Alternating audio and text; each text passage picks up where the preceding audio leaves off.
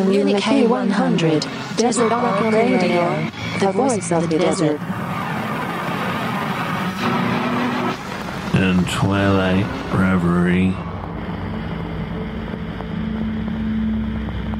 Jupiter bright and bulging in the eastern sky.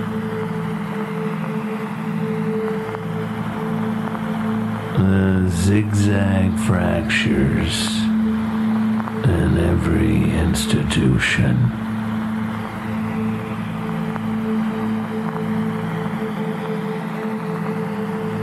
walking past the man made landmarks on this sandy trail on this summer's night.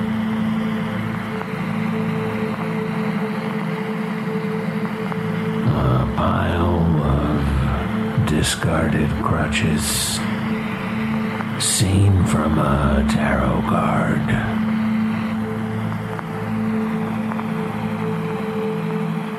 A discount club recliner rotting in the dry heat, the fabric worn and falling at its sides.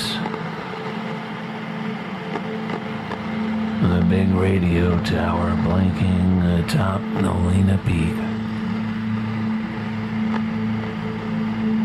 The dog on sudden high alert as the sound of coyotes singing reaches us from a mile away. But go back to Los Angeles stickers on all locals' cars. The strip mall space is all for lease. The hardware store aisles where workmen's masks droop down beneath their scraggly ass goatees.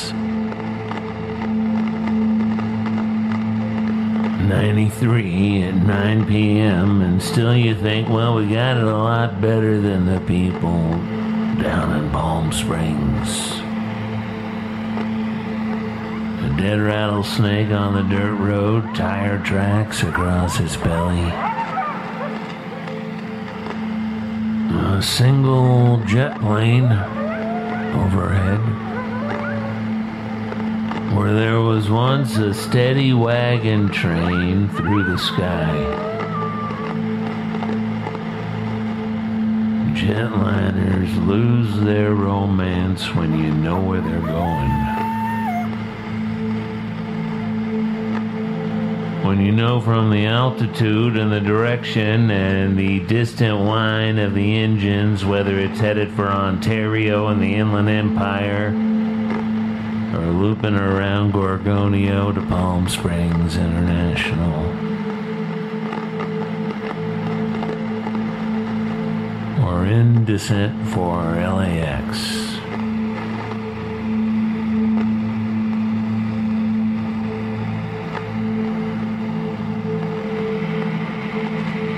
Night has fallen on the desert.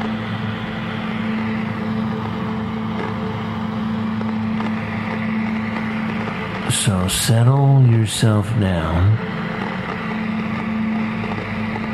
and get a drink if you're dry.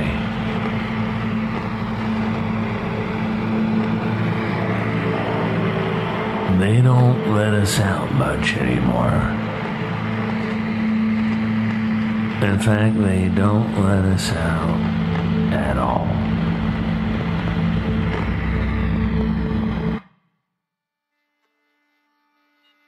I was talking to a friend of mine I ran into, by the way, in the uh, in the grocery store. Yeah. Uh, not a friend of mine, a guy I work with. He's a big conspiracy buff, talking about aliens, talking about all that stuff. But more importantly, he's like, oh, you know, boy, there's this really great show that I love called uh, Desert Oracle Radio. I said, you've been listening to the episodes. Do you ever listen to any of the ones where this, this guy is always trying to like build things in the desert and all that? And he's like, yeah, yeah, that's me. We've got Brendan Mays on the line. Brendan, good to have you back on the program, and I want to get right to it. Brendan, of all the things you have been involved with, this one is the first to get you accused of running a pornography studio. I'm speaking, of course, about the new nature preserve, private nature preserve that you have opened north of Landers, and you're marketing the preserve to the fetish practitioner, this being the ones who sexualize the natural features of the desert environment. Well, Ken, we don't like to think of it. I, I, I, I don't really understand. People say people say pornography, and they see uh, objectification of women. They see uh, maybe a demeaning sexual act. They see uh, people uh, selling their dignity uh, for for some money. Maybe they have drug problems or something. This has nothing to do with that. This has to do with, quite simply, a celebration of nature.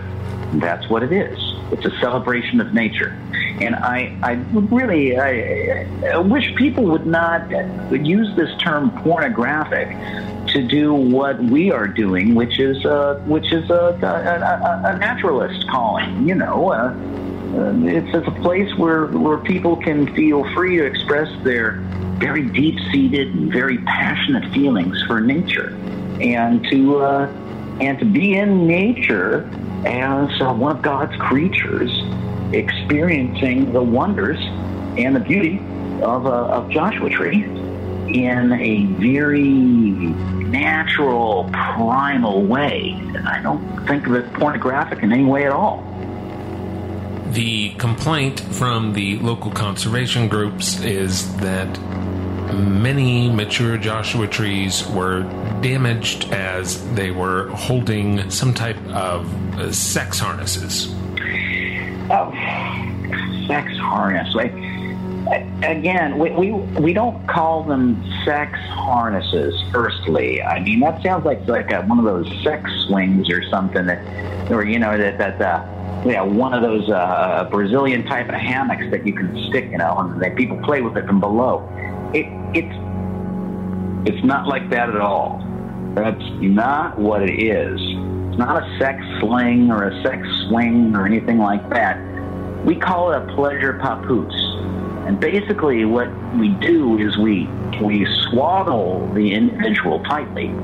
So they're kind of constrained. And, you know, some, some people very much enjoy this feeling. They tightly uh, bound their hands and feet and wrap them tightly with a muslin and then other people come up and appreciate the revealed human form uh, through the swaddling, you know, touching, caressing, uh, some people might say cosseting, uh, the, the human form dangling from the tree.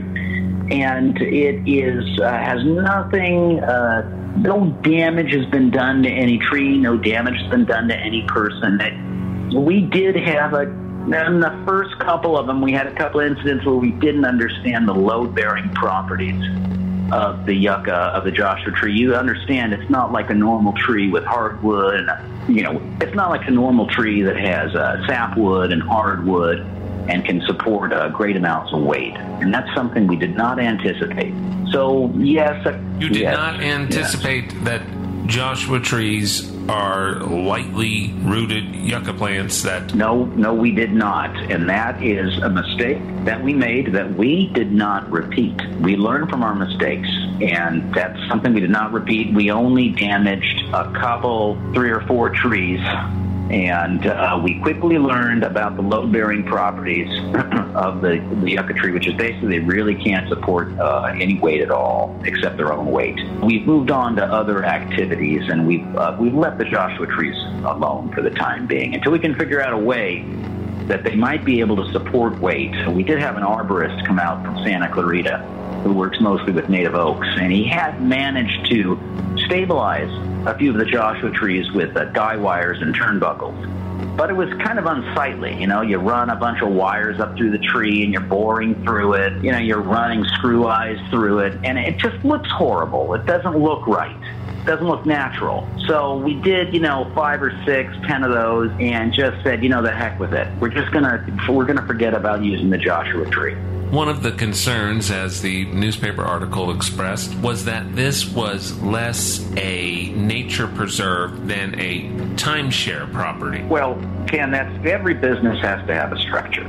Every business has to be formed along uh, pre-existing uh, business structures or instruments that uh, are legal, basically. and You can set them up and incorporate the timeshare. Uh, and the timeshare financial instrument, basically, was the existing legal framework. And, and you know, the timeshare is the existing, uh, the standard legal framework that we could work within. Reports have emerged in recent weeks that some customers say they had been pressured into purchasing timeshare agreements with your company based on implied threats about photography that had been uh, taken without their permission on the nature preserve. I am not aware of any. Look, okay, everybody knows the deal with timeshares. They take you to Hawaii, they set you up, all expenses paid, no obligation. Nice, you're in Kauai, you're there, there's those black crabs scattering about, there's dolphins out there, it's beautiful.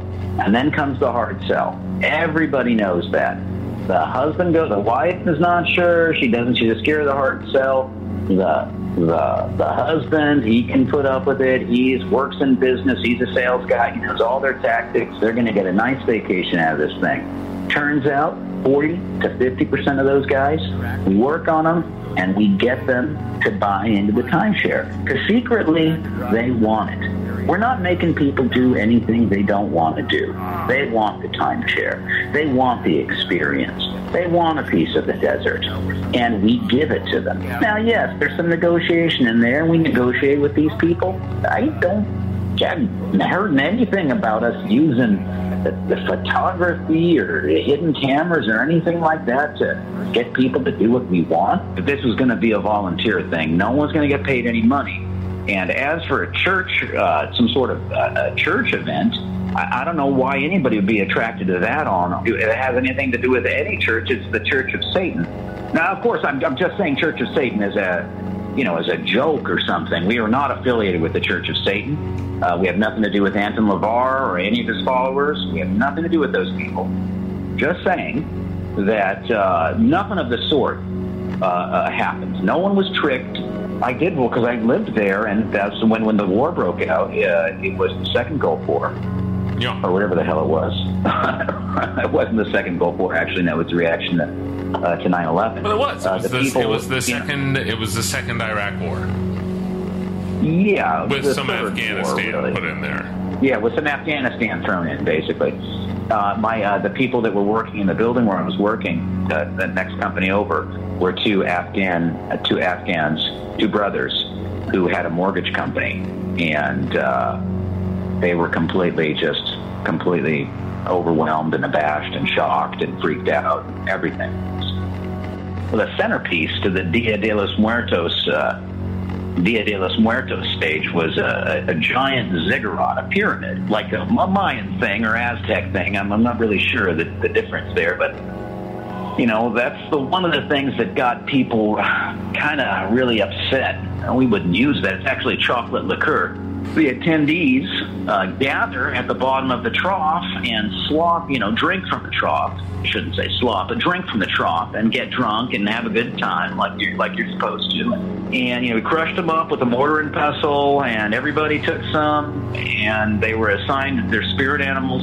A datura, a datura ceremony, uh, Jimson weed ceremony. One of the guys, we were running out of animals because everybody wants to be a bighorn sheep, you know, everybody wants to be a, a hawk or a something, you know, the, the, the great animals. And so we were handing out insect names because we'd run out all the good animals, and so we we named this one guy the brown recluse, and he he ran with it, you know, all eight legs. He ran with it and started going around biting people and saying, "Now you're dead. Now you're dead."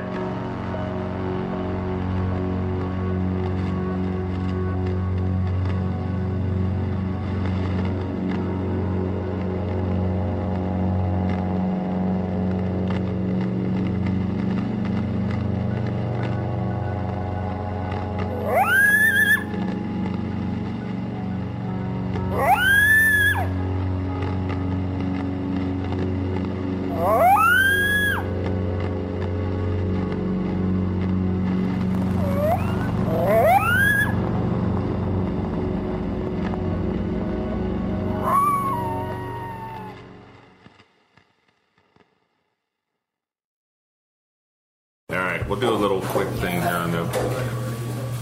Well, we're in the Alamo Diner. A bunch of suspicious characters came in. Um, we've got. Um, can you say your name and rank?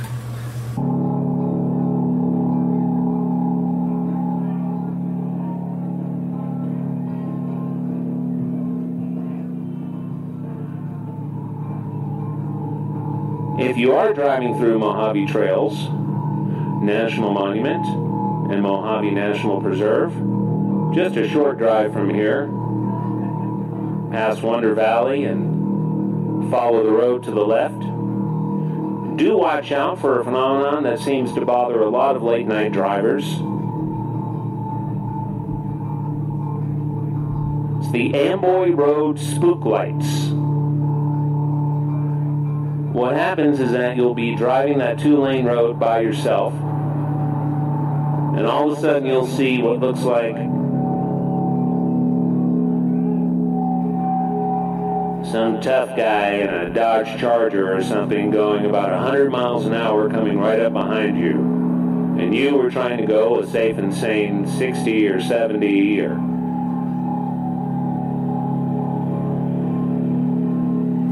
once the lights are right up on you,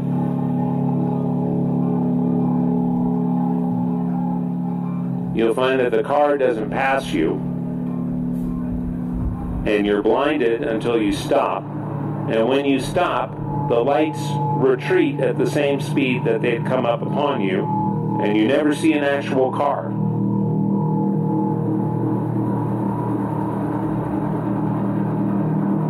The last time I mentioned this to some people was out at Amboy Crater last week, and three people came up afterwards and had the exact or very similar experiences.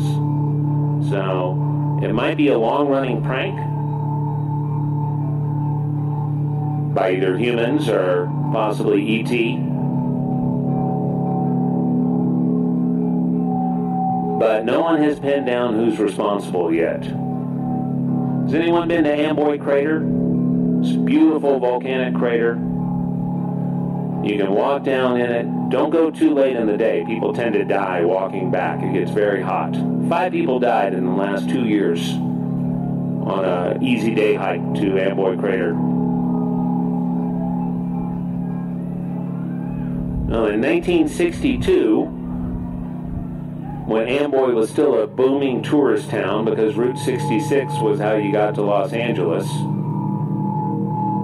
And the garages and the diner all ran round the clock. Three shifts at the diner at Roy's alone.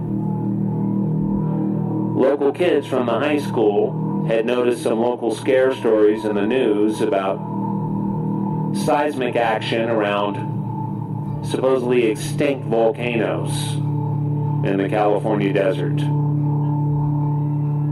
And as there was a big crater right there overlooking the town of Amboy, a group of local high schoolers took it upon themselves to fill a pickup truck with old tires from the Roy's garage. In the days of more lax enforcement of public lands laws, they rolled all the tires down into the bottom of Amboy Crater, poured a can of gasoline on them, and suddenly the town was horrified to see black smoke rising from the long extinct volcano. People were packing their bags, and then the sheriff's deputy decided to drive over there and caught the kids on the way out. He did, according to legend, send them back to put out the fire.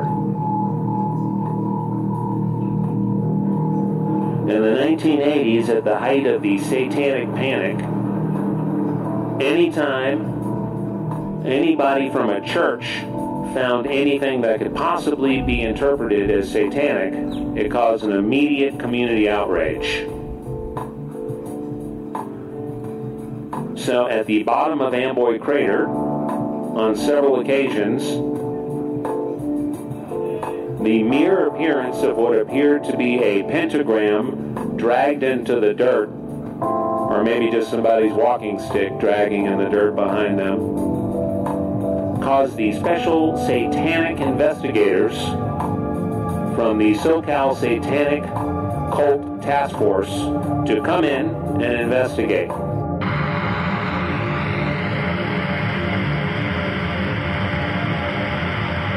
The plan had been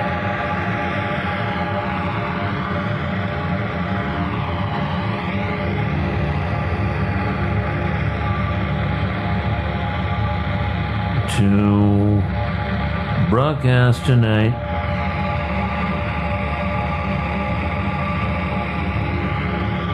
from a high desert landmark.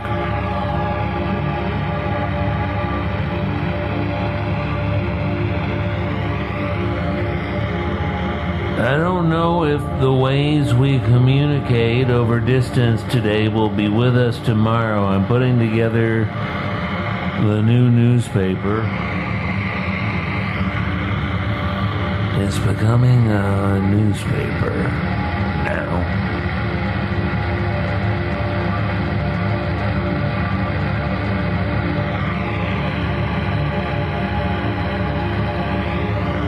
Of the desert southwest, as it always has been.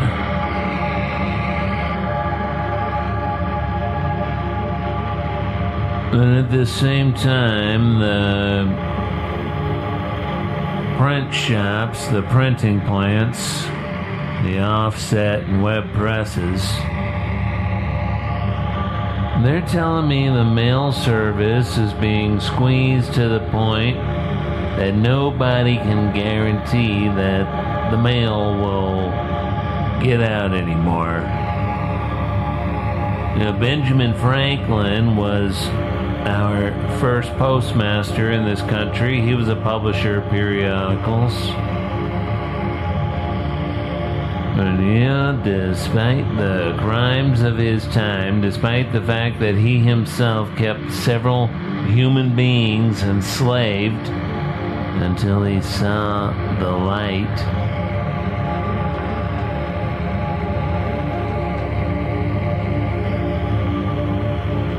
Ben Franklin later served as president of the first abolitionist society. But Benjamin Franklin's not the postmaster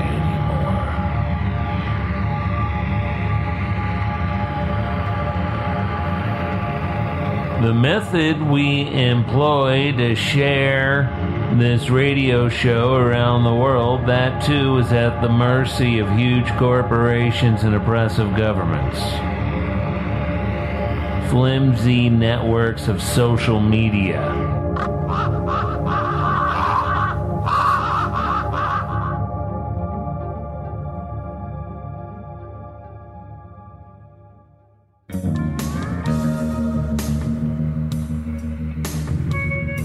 See that picture of the Roadrunner? Standing in that bulldozed, scraped desert your tax dollars paid to destroy? That murder scene? The Roadrunner is looking up at this absolute monstrosity. Three stories high, rows of razor wire against concrete and metal. And you know Roadrunners. This Roadrunner's looking up, and you can almost hear its thoughts. This is its home where it finds the lizards it eats for lunch. Just as it will in time become the dinner for the ravens, for the ants, maybe even a lucky old coyote one of these days. But now the Roadrunner's desert home is dead sand, like when some baffled suburbanite moves out here and hires the local dude with the little bulldozer to scrape the entire quarter acre clean. Clean of any living thing, dead sand, and a wall made of pure hate and human corruption. That's what this Roadrunner's looking at. This is Desert Oracle Radio, and I'm your host, Ken Layne. Broadcasting to you tonight from our dark little radio studio on the edge of the Great Mojave Wilderness. Instead of the planned live broadcast, oh well. We just can't count on anything in these times. Sometimes we are all just bashed around the great cosmic pinball machine. But sometimes we get to work the lever. When we next meet in person, in the flesh, maybe it'll be on the streets. Maybe it'll be within the Desert National Wildlife Refuge that the Pentagon is very close to taking away with the approval of militaristic Democrats in Congress. Maybe it'll be on the border or at a drive in movie theater or out behind the liquor store where we can drink each other's health and work it all out. But we'll be together on the airwaves or through the newspaper or on the road or on the run. Thanks to Gary and Cindy and Cody and everybody from KCDZ 107.7 FM, our community radio station, for letting me take over the airwaves on Friday nights. Thanks to Sarah Snyder for making sure the machinery is working. To Red, Blue, Black, Silver for the soundscapes. Thanks to all of you for tuning in from wherever you are, however you listen. On the air from Amboy to Zzyzx, streaming from Z1077FM.com. You can support the show on patreon.com forward slash desert oracle. Good night from the voice of the desert.